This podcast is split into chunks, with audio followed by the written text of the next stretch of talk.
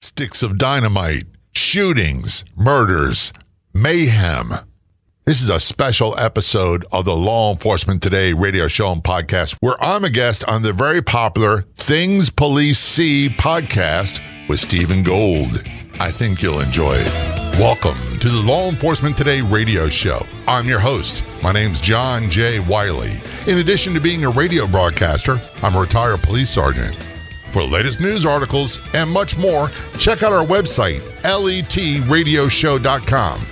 In the Law Enforcement Today show, we'll be joined by special guests. We'll be talking about their experiences and issues affecting law enforcement officers, first responders, their families, their community, and victims of horrendous crimes. Be sure to like us on Facebook. Our page is Law Enforcement Today Radio Show.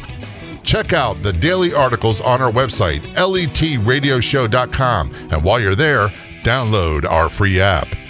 We are thrilled to partner with Shatterproof at FHE, the world-renowned treatment program for first responders, because at times, helpers need help. Exclusive treatment services for first responders who may suffer from exposure to trauma, PTSD, anxiety, depression, and substance abuse.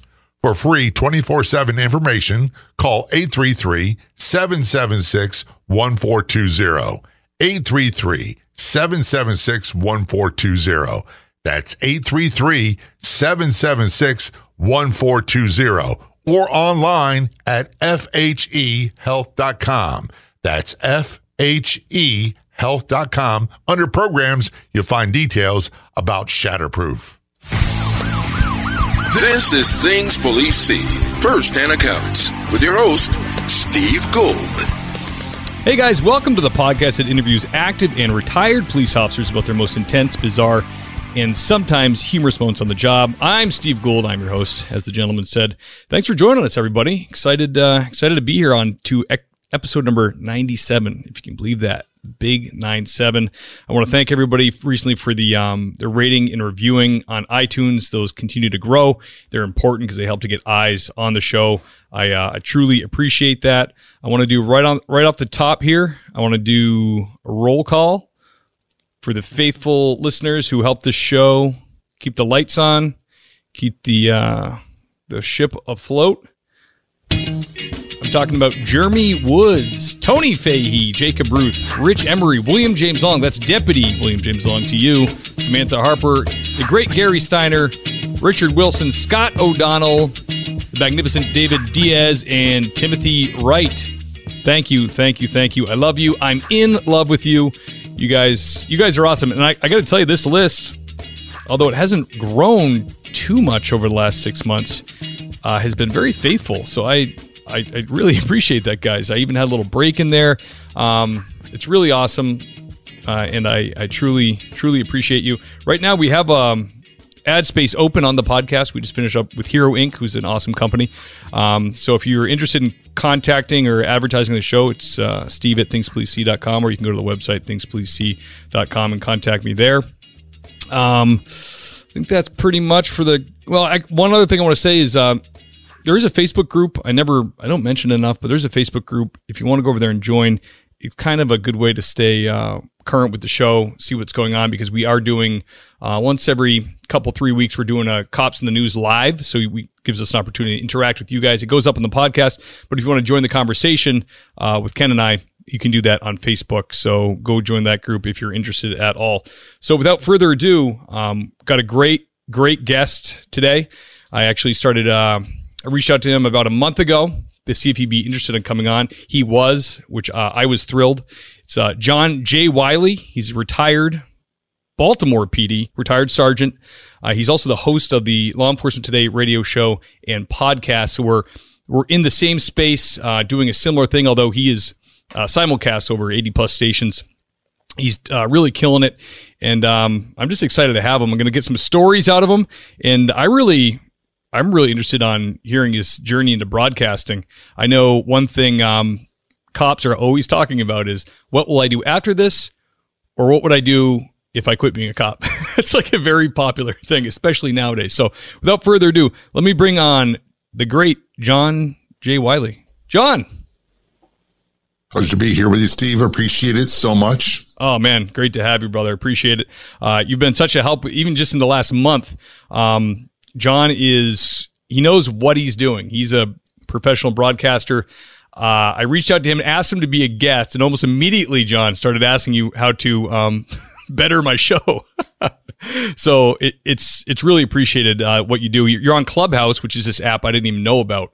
And it's super interesting, John. Well, it's kind of like a room, like an audio room, and you can go into, and it's kind of experts in your field, whatever you're interested in, kind of congregate there and talk. And you're kind of one of the guys, since I've joined, you're always in a room or part of a room as a speaker. So it's great. And I love this app. It's a free app, by the way. If you don't have it, just a Clubhouse drop-in audio chat app. And, you know, they've got LET Radio and Podcast Club, and I want to start having clubs and rooms where cops and other first responders can meet and their family members. And, you know, we can restrict it so other people can't get there, and we can talk about whatever. Because sometimes it's easy to feel like you're all alone when you work in this career. You know, when I was policing in Baltimore, and when I was on the job, I knew what to do. I knew my role. I knew how to handle myself. I knew all those things. It's when I got hurt and retired and went home and had nothing to do that all the skeletons, all the ghosts start to appear. So quite often people work, they do their shift, they go home. Some of them are single. They've had failed relationships, whatever it might be. And it's easy to go into really, really dark thinking. So I think Clubhouse can be a great tool for all of us to use. That's awesome, John. Can you touch on how you, I mean, I have the questions I want to ask you. I want to hear your stories, but I'm super interested in how you got into broadcasting from police work. Well, I'd love to tell you it's a long story. There's a couple wrinkles to it. Number one, I was hurt and retired young. I got into a fight over my service revolver. That's how long ago it was. Trying to arrest a car thief. Had a bunch of crack cocaine as well. And fighting over the gun, he wound up getting a hold of it while still in my hand. I was trying to reholster it. And we wound up firing all six rounds. Fortunately, neither one of us were hit. And he was arrested. And I thought I sprained my wrist. And I had multiple surgeries on my right hand. I'm right-handed. A steel plate fusing the base of my right thumb. Then my total wrist was fused. And a couple other surgeries. I was retired at the age of 33. And so I started thinking, what do you do now? You know, what do I do when I grow up? Now, all I know is policing. You know, and that's all I thought I was good at. And I did the sales route. I did other things. I didn't really like it. And I began in the early days we now consider podcasting. I did a recorded show using an old microphone I bought, secondhand, refurbished, and cool edit. And I put up an MP3 version of the show on a website, and it was called Biker Bros. And it was a motorcycle lifestyle thing where we focused on events around Daytona and put it on a website with MP3 script, and people downloaded it. And then I started really falling in love with it. But I'll go back to, I was walking a foot post one day. I was a young patrolman. And here's two real stories that happened.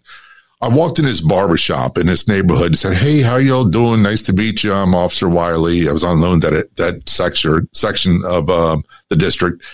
And one of the guys walked in. He goes, heard me talk to you. He goes, "Man, you got a great voice. You could be selling Afro Sheen and all kinds of products on the radio. We need to get you on it." I never forgot that conversation. Second story is the way our department set up. We had the dispatches downtown. So you'd have each sector would be divided into an area, northwest, western, and northern with one area. So when I worked midnight shift, if we had to go down and get reports or whatever it might be, we were always taught to call the dispatchers. "Do you need coffee? You need anything?" Whatever it might be. "We need coffee. Get this, this, and this." So I stop at a convenience store, get the coffee. I drive down there. I get buzzed in to the dispatch area. And the dispatcher looked at me and said, like, "What can I do for you?" I went, "I'm 635 unit. I got coffee for you." And all of a sudden, she went slack-jawed. I mean, it's like her jaw hit the floor. Like the scene from Christmas Carol, where Bob Marley, the ghost of Marley, he unstraps the thing and his jaw falls. And I'm like, "What's the matter?" She goes, "Well, I got to be honest with you. We thought you were black because you sound just like Barry White. And it turns out you're very white." And from that point on, I was called Very White. Anytime there's a bad call, like decomposing body, whatever it was, Like, hey, Very, how you doing? How's things going? Oh, my, where's the stinker at? And so anybody called me, always preps it with that. That's awesome. That's a long story short. I love it.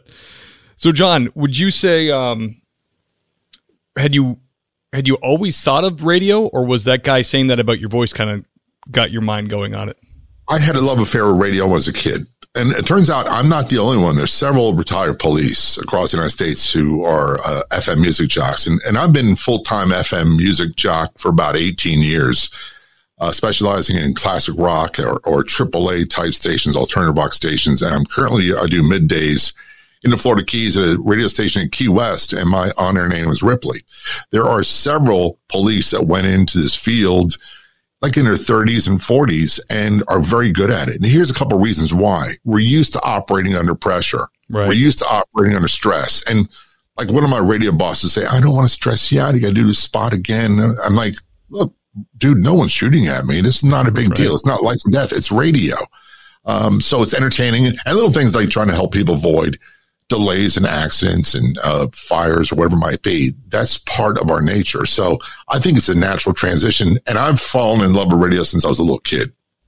Yeah, it's funny you say that about the pressure, because I took a little break from police work, a little bit of a walkabout in the country. Was in Southern California. I did like a desk job, and I remember saying to my wife after a year, I said, the weirdest thing is I've not had like an adrenaline drop in a year.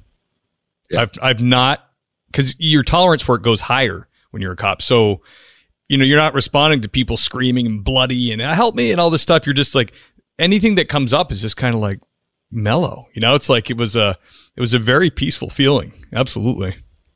I tell people jokingly, and it's half jokingly, I think I miss being shot at. I miss being in gunfights because part of me loved it, loved the adrenaline afterwards. I didn't like the fear afterwards, but when all that went away and it's just you and it's routine, it's mundane day in, day out, there's a big fall off for a lot of people. And I was one of them, and it was a huge drop off. And I really didn't know do myself. And I was bored to tears. Yeah. It's funny, isn't it? You go to a call, it's stressor, it's high stress for those, you know, moments. And in it, it can be scary. But later when you somehow your brain, when you look back on it, and you're talking about it, it was exciting and you liked it. You know, It's funny how your brain does that. I sometimes wonder, how did I make it out? And the reason I say that, I'm not saying this to be sarcastic or funny. So many good police that I knew that were killed or were severely maimed. You know, I'm physically disabled, but I'm able to do a lot of things. But so many people that were really, really good at what they did, didn't make it. And I'm one of the ones that didn't. And I really don't know why sometimes. And I guess it's best just not to think too long about it, because what's the old saying about you staring the abyss too long, it'll stare back at you. And, right. And it gets a little creepy sometimes. Yeah, absolutely. I think in my worldview, it's God had a plan for your vocation and he wasn't through with you yet. So here you are helping me. Or maybe I'm not ready for that yet. That might be it too. He's like, He's not so sure he's ready for me yet. I've got some mellowing out to do. Absolutely. So John, can you tell us about, now this was, I'm going to ask you to tell you the first time you like had a hot call and your adrenaline got going. And this was Baltimore in the 80s, right? Yeah. 1980s. And there was field training we went through, and I'm sure there were times with that, you know, as a young patrolman or police officer, we use those terms interchangeably. You really didn't know what you're doing, but you always had someone to rely on. And my first really hot call, first two things actually, was in Sector 2 of the Northwest District. And my very first call for service was for a burglary. And it was an area we call Way Down in the Hole. And back then they gave you a little carbon copy of a map and your battery for your radio. And when shift change came up, they pulled them in the car, you changed your batteries, they gave you the radio, you took your thing, and you started getting calls. I never made it to the first call. I never could find it. To this day, I don't think I can find that address. Even with GPS, I don't think it would happen. But the very first hot call I had that comes to mind is I got a call for a shooting, and I was probably 22. Oh, wow, you're super young. I was by myself. It was midnight shift, and I'm driving into the end of the street in a residential area, the Northwest District of Baltimore, and there's a lot of woods. And I get there, and there's like four or five young men. I'm like 16, 17, and they're carrying one of their buddies. And he'd been shot in like the left half of his chest with a close range with a shotgun. And this was my first experience with someone that had been traumatically injured. And I could tell, even that being green, a real rookie, I could tell that he probably wasn't going to make it. And when you get the call, the first thing is, okay, what I got to do? I don't want to mess up. I don't want to be that guy right at the academy that screws things up. And God forbid the sergeant has come down there and correct you and tell you to do things, or the senior officers. I want to get everything right. So I'm thinking, number one, don't wreck the car. Don't hit anything on the way down there. Right. Get down there, protect the crime scene, do all that stuff, make the notifications, and go along. And then I found out later on that the young guy died, and there wasn't anything I could do about it to begin with. But somewhere I wanted to be that guy that came in, ripped his shirt open. There's a super S right there, and you're save the day, and save his life, and I'll make everything right. And they're not able to do any of that. They eventually arrested someone, and I'll be honest with you, so long ago, I don't recall what happened to him. There was a time I remembered all that stuff, and I'll be honest with you, Steve, I've gotten really good at forgetting a lot of names and incidents because there's things I really don't want to remember anymore. And I think that would be one of the many, many homicides that I don't want to recall. Yeah, I can't blame you. It's funny when my podcast started over at LAPD at the lunch table, so many of the guys that had so many traumatic stories like that, they didn't think they had any stories to tell. They're like, I don't know. I mean, I didn't solve any giant crimes. I don't remember much of it. I'll have to think about it. And then they listened to the podcast a few times, and they came back to me, and they're like, I have like a dozen stories I can tell you. I'm like, I'm sure you have five times that many stories. But yeah, I think it just, like your brain blots it out just for your own sanity. There comes a point where, I've been retired now 30 years. I got retired at very young, 33. So my wife knows that the nightmares are nowhere near as frequent as they used to be. They're nowhere near as intense, but they still pop up. And sometimes they're directly related to incidents, but most of the time they're not. They're very indirect. And, I accept the fact that I'm dinged up physically, mentally, and that's okay. A lot of my guests on my show will say that, I'm damaged goods, but I'm okay. If you watch NASCAR, for example, quite often the car that wins the race has duct tape and stuff all over it, and you got fenders hanging off. Just because it's damaged and dinged and dented doesn't mean it's worthless. That car can still run. So old guys like me, I say guys, that means men and women, old police like us, we may be dinged up and damaged goods, but we can still run. We can still perform. Yeah, absolutely. You just jarred my memory there. I was talking to my wife a while ago about just police salaries and how they they want to get rid of qualified immunity, all this stuff they want to do to the police to hurt them. And if you ever looked at the statistics of like how long most cops live after they retire, it's so saddening. It's right. It's 7.5 years after 50 or something like that. Not for everybody. My father retired a lieutenant, and he's 75. He's great. But like you, he retired and he did something. Like he's got stuff to do. He's staying busy. He's not, not chasing that adrenaline dump or whatever. But a lot of cops, men and women out there who retired, they don't make it. They drop dead. Unfortunately, a lot of them drink themselves to death. They get bored. Then they go to the bar every day and seeking companionship. Their relationships are ruined. They isolate, and they don't want to be around people and all the things that we all deal with. I had to make a decision a long time ago, get sober and stay sober. And I've been sober 30 years, and I'm the guy. I'm not a vegetarian. I'm not a pescatarian. I'm not one of those things. But I watch what I eat. I go to bed around the same time. I tell people might be the biggest square you'll ever meet in radio, and I'm quite all right with that. I'm totally okay with that, because the older I get, the longer I want to be around. And life is really getting good. So what you do, what I do, talking into a microphone, preparing a show, is something anybody in this line of work can do, because we're pretty good at adapting. We're pretty good at filling up air with things to say.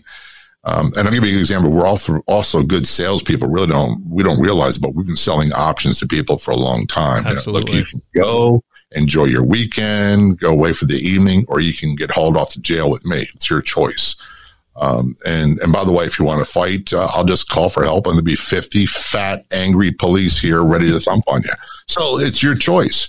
But that's sales 101. That's not complicated. So radio is a great outlet, and I got to find something to do. If I sit around with nothing to do, I'm going to start thinking, and I'll start thinking about stuff in the past and things that were not good, and worry about the future and all those things. And that's just not there's an old saying, my mind is like a really, really bad neighborhood.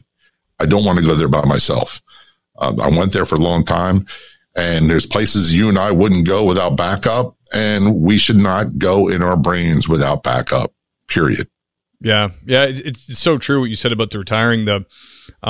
So many coppers retire, and it's almost like the job was keeping them sober because they had those hours to go to. They were drinking outside a lot, but as soon as they shed that, they retired. It's like now cocktail hours. Why wait till 5, or why I'm on days off permanently, and they just drink every day, all day. So I've seen that. I know exactly what you're talking about, which is a shame.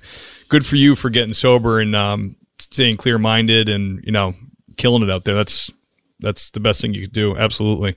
John, can you tell us about the strangest or most bizarre thing you dealt with on the job? There's actually so many stories I think about. And when I originally saw this question, Steve, I started thinking, well, I don't really want to go down memory lane and I could tell you stories about being on domestic calls where my side partner opened up a closet door and he found the family dog hung killed by one of the spouses. People stabbing each other over leading the family prayer at Thanksgiving. Things that are so bizarre, or say, hey, officer, you want to sit down a little bit? And there's so many cockroaches running over the chair. You wouldn't dare sit down. But people many people were very, very civil, and they didn't want you to be there, but they realized you had to be there for whatever reason. And I started thinking, okay, so what can I tell you? When I got promoted to sergeant, I got moved to Central District. And in that area, we had an area called the Block, which is real famous for strip clubs, gentlemen clubs, or whatever you want to call them, exotic dancers. And I was acting lieutenant one night. So part of my responsibilities was to make sure that the block was clear and no one was getting in trouble, and show my face periodically. As I was walking down the street, I saw a young woman turn out to be an exotic dancer. That's the term they use. I don't know what they call them nowadays. I locked my keys out of my car. So she showed me her ID, and I could see the keys, and it was an old Camaro Z28. So I knew how to get in. I got into the car, and I just wanted to check the registration to make sure it matched up with her license before I gave her the keys, make sure it's the right person. I open up the glove box, and I'm wearing an 8-point cap is what we used to call them. Right. Back in the day, we had to wear a hat every time we're out of the car. I open up the glove compartment, and there's 3 sticks of dynamite taped together with a fuse, and I reacted, and I hit the T-top with my head, almost knocked myself out, knocked the hat right off my head, turned around, and I wound up getting reestablished, and I wound up locking her. What are you doing? What do you have dynamite in your car for? She goes, oh, it's not. It's road flares. I use that to scare people. Well, I said, mission accomplished, because you got me. And she's dressed up in her exotic dancer attire, and I'm walking her down the street to get arrested and processed for that. So it's the little things you think. There's an old saying, complacency kills in police work. You would never, I never in my life thought I would see that in someone's car. And look, there are people do crazy things. So they would design something that looks like sticks of dynamite. They can shake out the window of people going on the interstate to scare them. Okay, now I get it. Back then, I didn't get it at all. Yeah. I've never worked in a city the size of Baltimore or with the population like Baltimore, the high crime areas. I feel like you would quickly lose faith in humanity going just call after call in a city like that. Like you said, with the cockroaches and the dog murder, and then the prostitutes, and then the murders, the shootings. It's crazy that guys even do people can do a 30-year career in that, in those circumstances. I don't know how they do it. When I was on there, we were supposed to have like 3,000 police. The population in Baltimore in the 1980s was, and I'm estimating, was right around 880,000, and we averaged right around 300 murders a year. Last time I checked, the population in Baltimore is like 660,000. They're about 500 officers short, and their murders are 300 a year. Whoa. So even though their population's dropped by about 200,000, their murder rate's the same. We had shootings, Steve, literally multiple times a shift in our sector alone. And there's 9 districts in the city. So we had 2 sectors in our district that were really hopping, that were really hot. The lower end of Sector 3, all of Sector 1, and about a half of Sector 2 are really, really hot. And you could go from undelivered mail, parking complaint, water in the basement, a bat in the house, which I had to deal with as a rookie police, right, to handling 3 shootings in a row, rapes, murders. You never knew what you're going to get. And sometimes in summer, we would have... Literally, we'd get our car at shift change, and you'd have 8 calls backed up, and the entire sector, the entire district was down. And we went by mentality that if you had to come on my post to handle my calls, your post was abandoned. And so someone had to handle calls in your post. The next thing you know, people are coming into our sector from other sectors. Next thing you know, after that, people from other districts are coming into our district to handle calls. And as a matter of pride, we wouldn't let that happen. So we would stack them up. And there were times where you went call to call to call and there's no backup available, even though there was a guy, a man or woman, a mile away from you. They were doing the same thing. That's crazy. And in the 80s, they were probably you guys doing handwritten reports then? Oh, yeah, handwritten reports, write in triplicate. And they had the automatic copy. And then you'd write it all down with your chicken scratch notes. He'd jump from call to call, give them to your sergeant in the shift. He said, you made a mistake and hand it back to you. Or he'd rip it up and hand it back to you. Like, you gotta write the whole thing over again. The staff review is not going to improve this. And here's a quick story. We'll move to the next point. I was working in operations, and my sergeant's name was Bob. And he was a good guy. He had a habit of picking his nose a lot, so we made fun of him about that. But I had an armed robbery arrest from a fast food restaurant. And I walked in the report. He goes, you forgot a victim's name. I'm like, oh my goodness. So I said, I'll go back. It's about a mile away. I'll go back and get it. He says to me as I'm leaving, whatever you do, go there, get the information and come right back. Don't do anything else. That was his words. This is what Bob said to me. I'm pulled out of the parking lot of the chicken joint. And guess what happens? 3 stolen cars go by me, and I could not go after them. Just couldn't do it. They went in different directions. Next thing you know, I had 5 stolen car arrests, an armed robbery arrest, and a really, really angry sergeant. Like, you can't follow the simplest directions. But that was the way it was. It wasn't just me. That's the way it was for everybody. Yeah. I went to academy with a guy, a bunch of guys that it was a regional academy. So some went to the city, some of us went out to the towns, some people went out to the sticks. But I ended up bumping into one of my buddies, sergeants at a firearms instructor recertification. And he was the guy, he ended up being an ass kicker, like a great cop to have. But now, I mean, they want reports on everything, like computer reports written and for data. So the admin can have numbers to crunch and get money and budget. And it's important to have the info. So he was telling me, he's a great cop, and he's a guy you want there on like an armed robbery or a domestic or whatever. But he goes, the lieutenant tracked me down the other night and said, you need to sit down and do some reports with one of your patrolmen. He goes, oh, how many reports is he behind? He goes, over 50.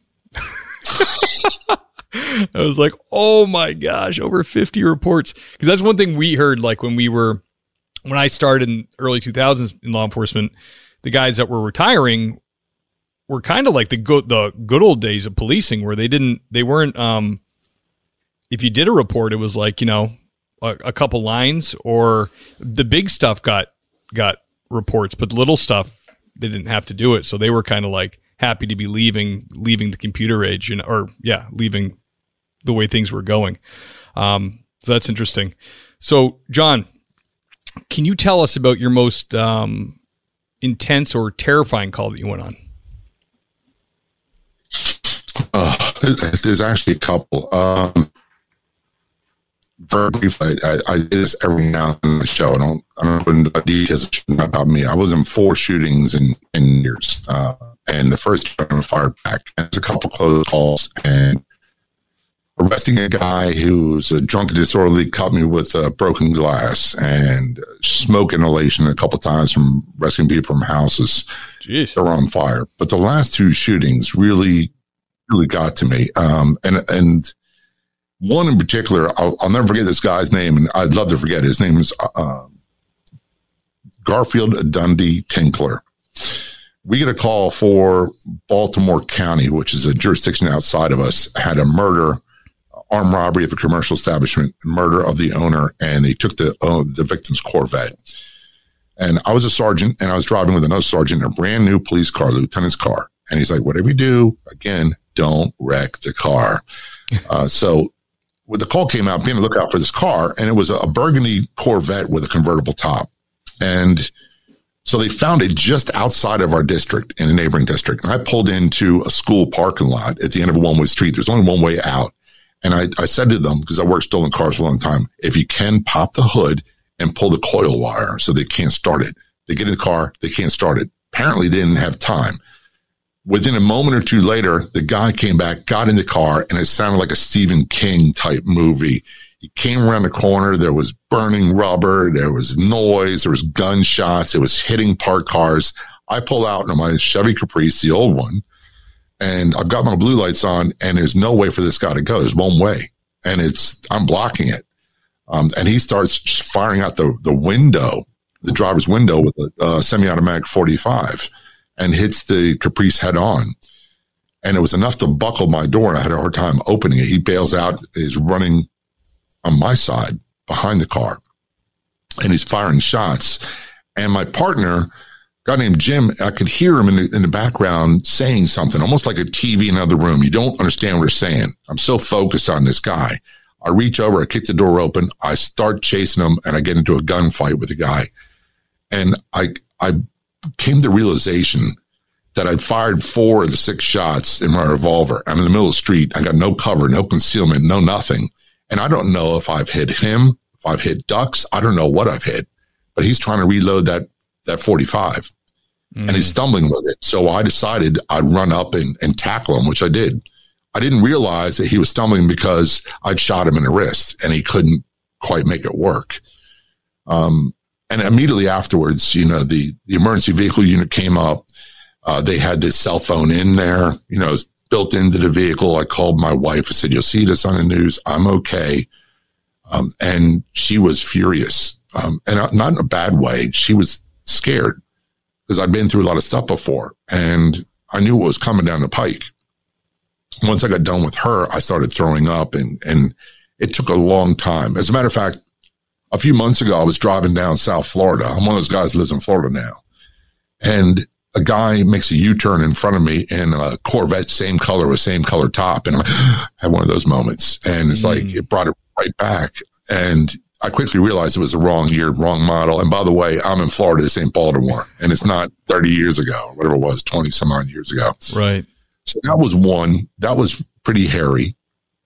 And the other one's the one that ended my career. And long story short, I was following a vehicle and I called it in and the dispatcher said, is there someone in that car? Which, when you say that, because we didn't have the in-car computers, that means it's stolen. Yeah. And he was reaching around for stuff. So I followed him. It wasn't a chase. It wasn't any stuff. He wrecked. And I wound up getting him out of the car. And I had my revolver in my right hand and him on the ground. And I was trying to holster my revolver and cuff him, at which time he took me and him off the ground. And I was 6 foot, 210 pounds, benching about 300 at a time. I was pretty good shape. He was screaming at the top of his lungs and a fight ensued. And I hit the guy with everything I had and it didn't phase him. Next thing you know, he had a hold of my gun while it's on my hand and we're firing shots off. Ooh. And it's turned towards my face and I'm trying to avoid. I had the thought in my mind, Steve, this guy was trying to kill me and I was going to die, but I knew deep down that I was going to die, but it wasn't going to be that night, and it wasn't going to be because of him. And in that moment, I was prepared to do whatever it took to survive. The old saying we hear people saying academies and in-service training, all that stuff, never give up the fight, stay in the fight. Mm. At that moment, I made the decision, and I'm sure I was screaming. I'm sure I was sounding weird, uncool, not like Clint Eastwood, none of that stuff. I'm sure it was not my best moment, but I survived. He was arrested. He got 10 years. I'm sure he probably did too, the way Baltimore is and Maryland is. And then I thought I sprained my wrist. Long story short, multiple surgeries, seal place, and I was retired. It was over. Wow. That's crazy, man. That is intense. That one would give you nightmares for sure. Barrel of a gun. Well, for a long time, I'd fall asleep. And you know the area where you're falling asleep? Yes. Right before you, I'd hear gunshots right next to my head. And it's almost like a jolt of electricity through my head. And it jumped me right out of bed. And it's like, oh, here we go. It's going to be a long time falling asleep. And that would happen sometimes once a week, sometimes once every 2 weeks. But it happened for quite a while. Thank goodness it doesn't happen very often anymore. It's been a couple of years. Yeah, thank goodness indeed. When you retired from there, did you stay in the Baltimore area long, or did you get out of there? I would have said, see you later. I went to Southern Maryland, which is about 2 hours south of there, and that was still too close because I had to go to Baltimore to see the police physician and all this other stuff, the lawyers and all that. And there's too many reminders, too many physical reminders. So I eventually, about 97, moved to Florida after my marriage failed and started a new life down here. Got into radio, which took me out of Southern Maryland, South Florida, into North Florida, back to Southern Maryland for a few years, and back here to the Keys and South Florida. So it's been a long journey, but now that we're here, my wife and I say we enjoy the taxes, the politics, and the lack of winter. We're not leaving. Unlike you, we're not going to have snow ever again in our lives. We're not enjoying any of those things. We have high taxes. It's freezing half the year.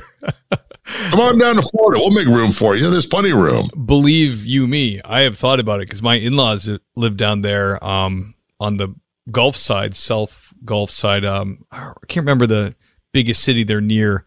Maybe near Clearwater. Would that be right? Clearwater, Sarasota, Tampa, that area. Yeah, outside there somewhere, and it's like gorgeous. It's unbelievable. I'm in the southeast side. I'm in Palm Beach County. So I call this area South Yorkadelphia. So it's like New York, New Jersey, Philadelphia, Boston. And then you go to the west coast of Florida, and it's Chicago, Detroit.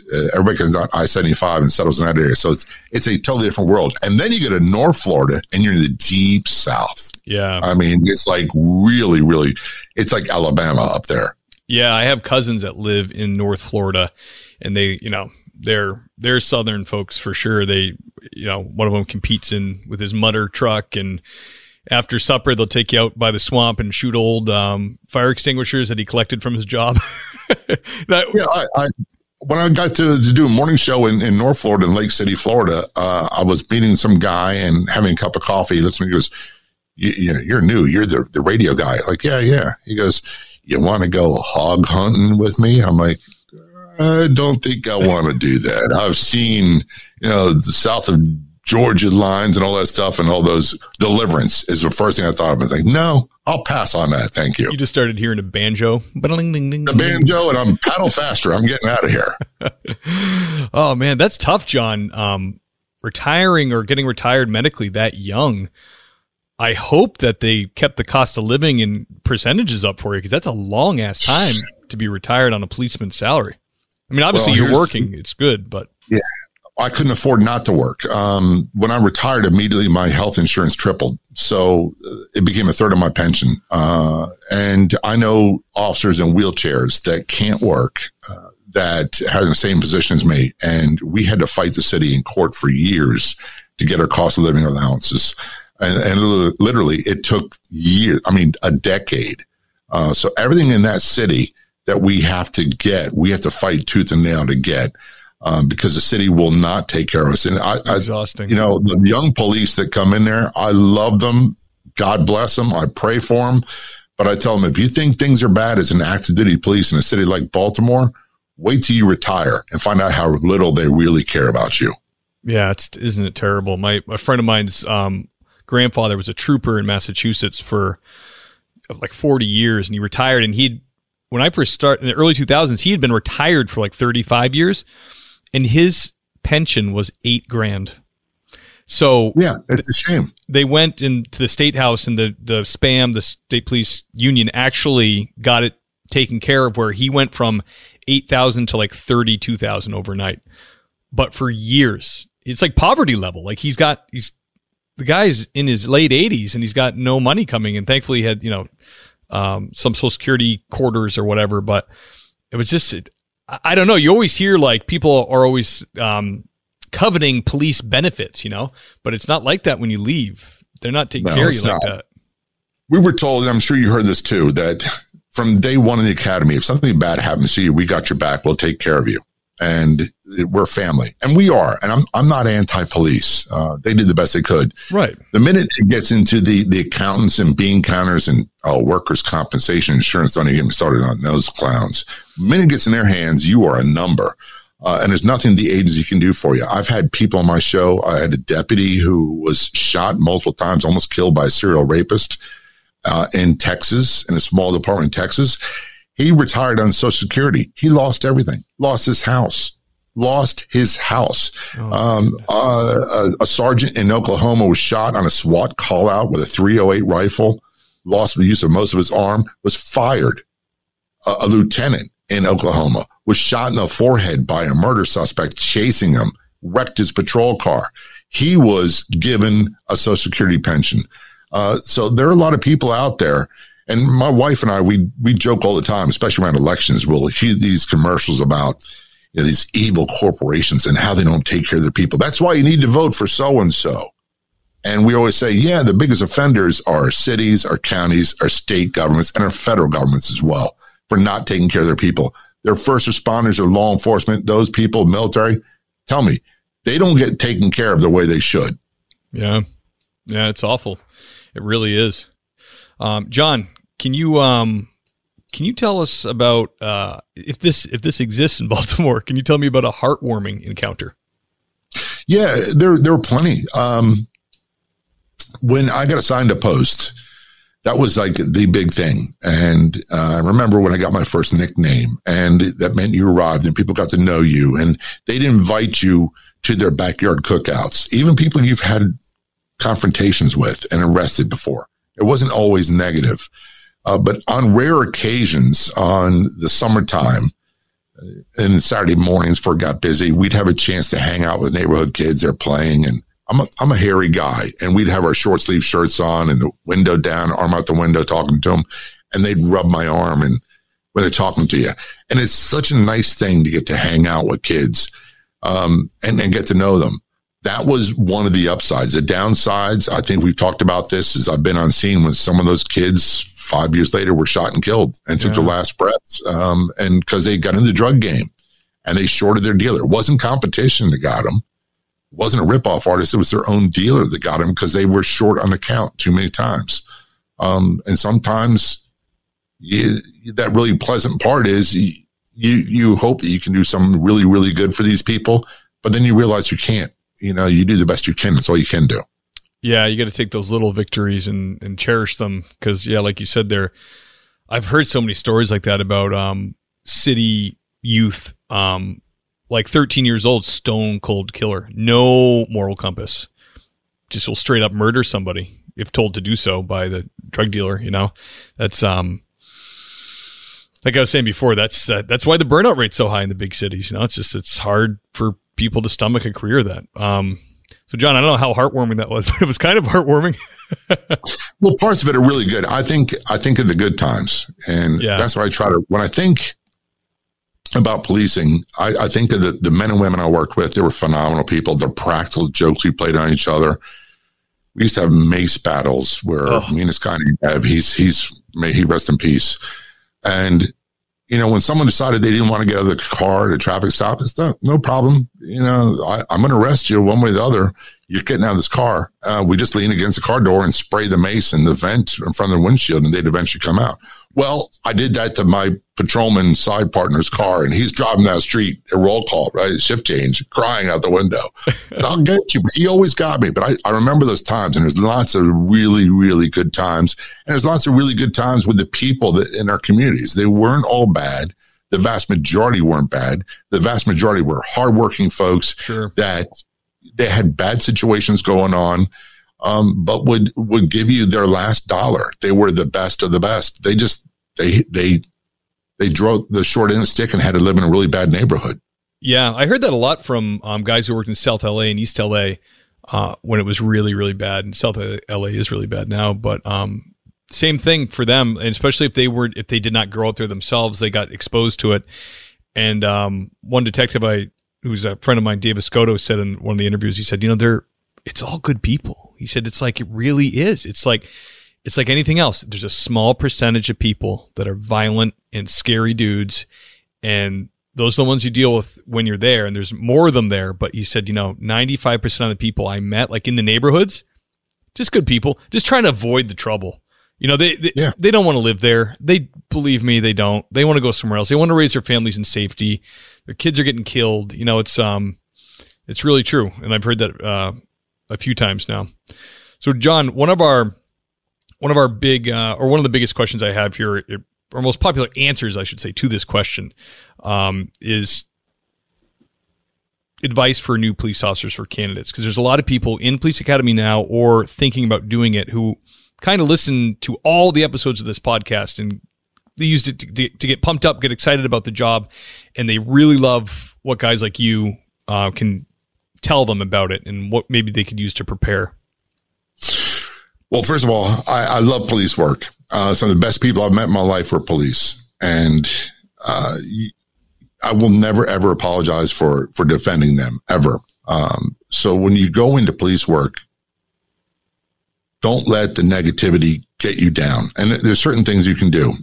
First of all, your honor, your integrity means everything. So once you violate that, those two things, there's no coming back from that. So no matter what it is, don't ever violate your personal honor and your integrity.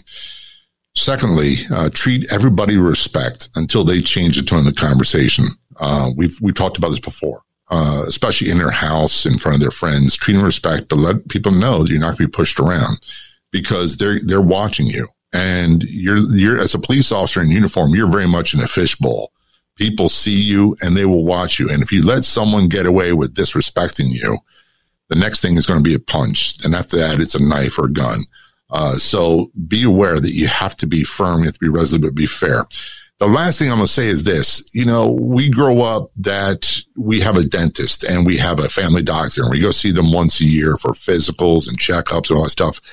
If you're going to get into policing, same with firefighting, dispatching, corrections officers, any of that stuff, make sure you get a psychiatrist, psychologist, therapist, social worker that's trained and familiar in trauma, and go see them once a year, just as a proactive move that I'm doing okay.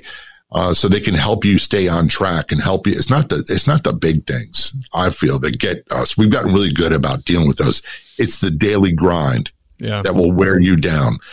So go see them and do things like keep what you, if you're a Boy Scout leader, stay a Boy Scout leader. If you go to church every Sunday with your family, when you're off, go to church. Maintain your relationships and your friendships out of law enforcement. Don't make the mistake of making it all a smaller circle where it's just you and the cops and you against them. And next, even the cops you worked with, they don't understand you. And you wind up isolating from everybody. So stay and do those corny things. If it's camping, if it's cooking out, or whatever it is, do those things and maintain those relationships. They will save you in the long run. Great advice. I agree 1,000%. John, before we wrap up here, can you tell us a little bit more about your radio show, Law Enforcement Today, and kind of what your message is there and where people can find it? We do something very similar to you. In 2017, I launched a podcast, knowing what I knew from radio work and law enforcement. I really wanted to make it for first responders and their spouses so we could understand and get rid of some of the stigma. And what I did was I made a deal with someone at a really big Facebook page, Law Enforcement Today. And I was posting them there organically. And someone from a radio station upstate New York heard an episode we did, reached out to us, said, can you convert it to radio? Which we did. I self-syndicated 13 stations, and we're now syndicated through Talk Media Network. We have 81 official affiliate radio stations. We broadcast weekly to about 24 million combined population. And it's one of two things. It's either cops talking about realities of doing investigations, serial killers, rapists, all those sorts of things, dealing with traumatic events, telling their stories, what they went through. And about 60% of it is law enforcement officers, other first responders, military, victims of crime, their family members, spouses, or survivors. Talk about trauma they went through, how it impacted them, because it's kind of universal for everybody. But it's definitely going to be universal if you're in law enforcement. You're going to deal with this one way or the other. How it impacted them and what they did to build their lives afterwards. And that seems to be, those two stories are a winning combination. So I tell radio stations, we do for radio what Investigation Discovery Channel does for television. So one of the hardest things I have to do with Steve is, I didn't have to do with you, is I tell cops, look, don't testify like you're talking in court. Don't try to be an expert like an in-service training, because everybody gets bored with that. Just tell your story and make it for everybody else consumers. If we don't tell our stories, who will? And by the way, we've relied on the news media for so long to tell our stories, and they've butchered it. They've destroyed it. And now it's so biased, it doesn't even resemble the truth.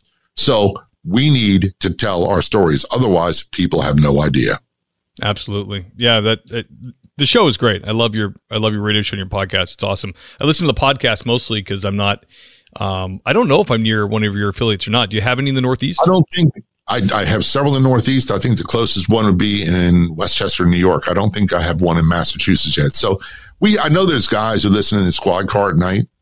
Because I see the downloads increasing. And by the way, you can find the podcast version for free. It's on demand, whatever you want. It's almost 400 episodes. You can listen when you have some downtime or troll car, wherever it might be. I see the downloads at between 2 and 4 in the morning is one of my busiest times. Yeah. You tell me who else is listening. Dog watch. So it's them. And you can listen to it wherever podcasts are served. You can go to letradioshow.com. You can do a Google search for Law Enforcement Today podcast, Law Enforcement Today radio show, Law Enforcement Today podcast, John J. Wiley, whatever, you'll find it. Awesome. Very good. John J. Wiley, thank you for coming on the show, brother. It was a blast. Steve, I appreciate it. I'm glad we got to do this. We talked a long time ago before you took your break, and I'm glad to see. By the way, you can find Steve's show on our Facebook page. Social media is a great way to interact and ignore the haters. That's what I do. I post and go. I don't even look at the comments anymore. So if someone goes, I hate police, I'm like, yeah, I ban them or I hide them. One or the other. I don't really mess with it. Yeah, absolutely. Yeah, and like you said, for a long time, we relied on the media. But now I think because of the humanizing the badge movement, it's become more, it's less of a faux pas for a police officer to kind of speak his mind about how he feels about the job and how it's affected him. It's become kind of acceptable. There's nothing to be ashamed of. Right. I've got nothing to be ashamed of. I hold my head proud for what I did. Same with everybody else. Look, the stories about the corrupt cops get all the headlines because the rest of us are not telling anybody. Right. So when you deliver a baby, no one hears about it. When you rescue people from a burning house, no one hears about it. Well, we need to change that. And by the way, for the brass, the police department, administrators, chiefs of police, everybody else, let your people talk. They can be anonymous, but let them talk and let them tell their stories. Because if you're not telling the stories about what great police we have in this country, trust me, no one is. Amen to that, brother. John, thank you so much, sir. I know you probably got to run. You got stuff going on, a lot of radio stuff to do. Gotcha. Thank you, sir. And I will see you on Clubhouse and maybe in person one of these days if I make it down to Florida. Ideal. It'd be great to meet you. We can always meet halfway. Actually, you go to North Florida and I'll drive a couple hours north. I'm not going to Massachusetts. Can't blame you there.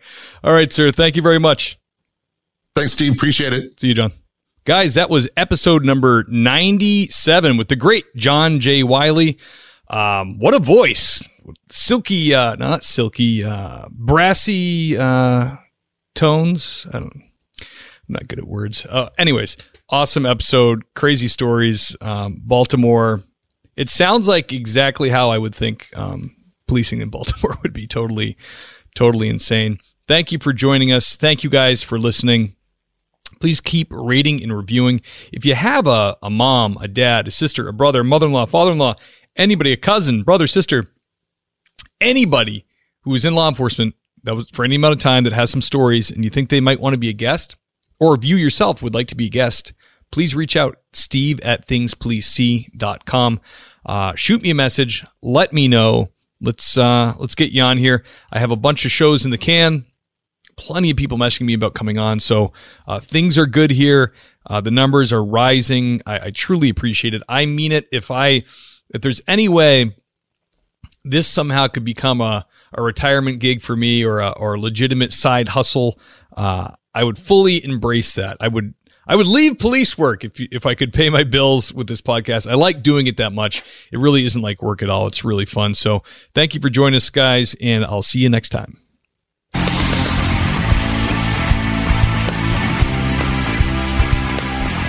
What makes Shatterproof a very unique program is it's one of the only programs in the country that first responders can go to that is 100% all first responders. Everybody's in pretty bad shape when they get here. And then 30 days later, when you can see the transformation and the difference in people when they've had 30 days of counseling, working with therapists, working with a psychiatrist, getting the neuro treatment, the transformation that happens with the clients is really humbling to be able to work around and see, because people are getting better here, and it just shows that there's a need for the first responder community to deal with behavioral health issues and take them seriously and offer treatment to people that may need help out there.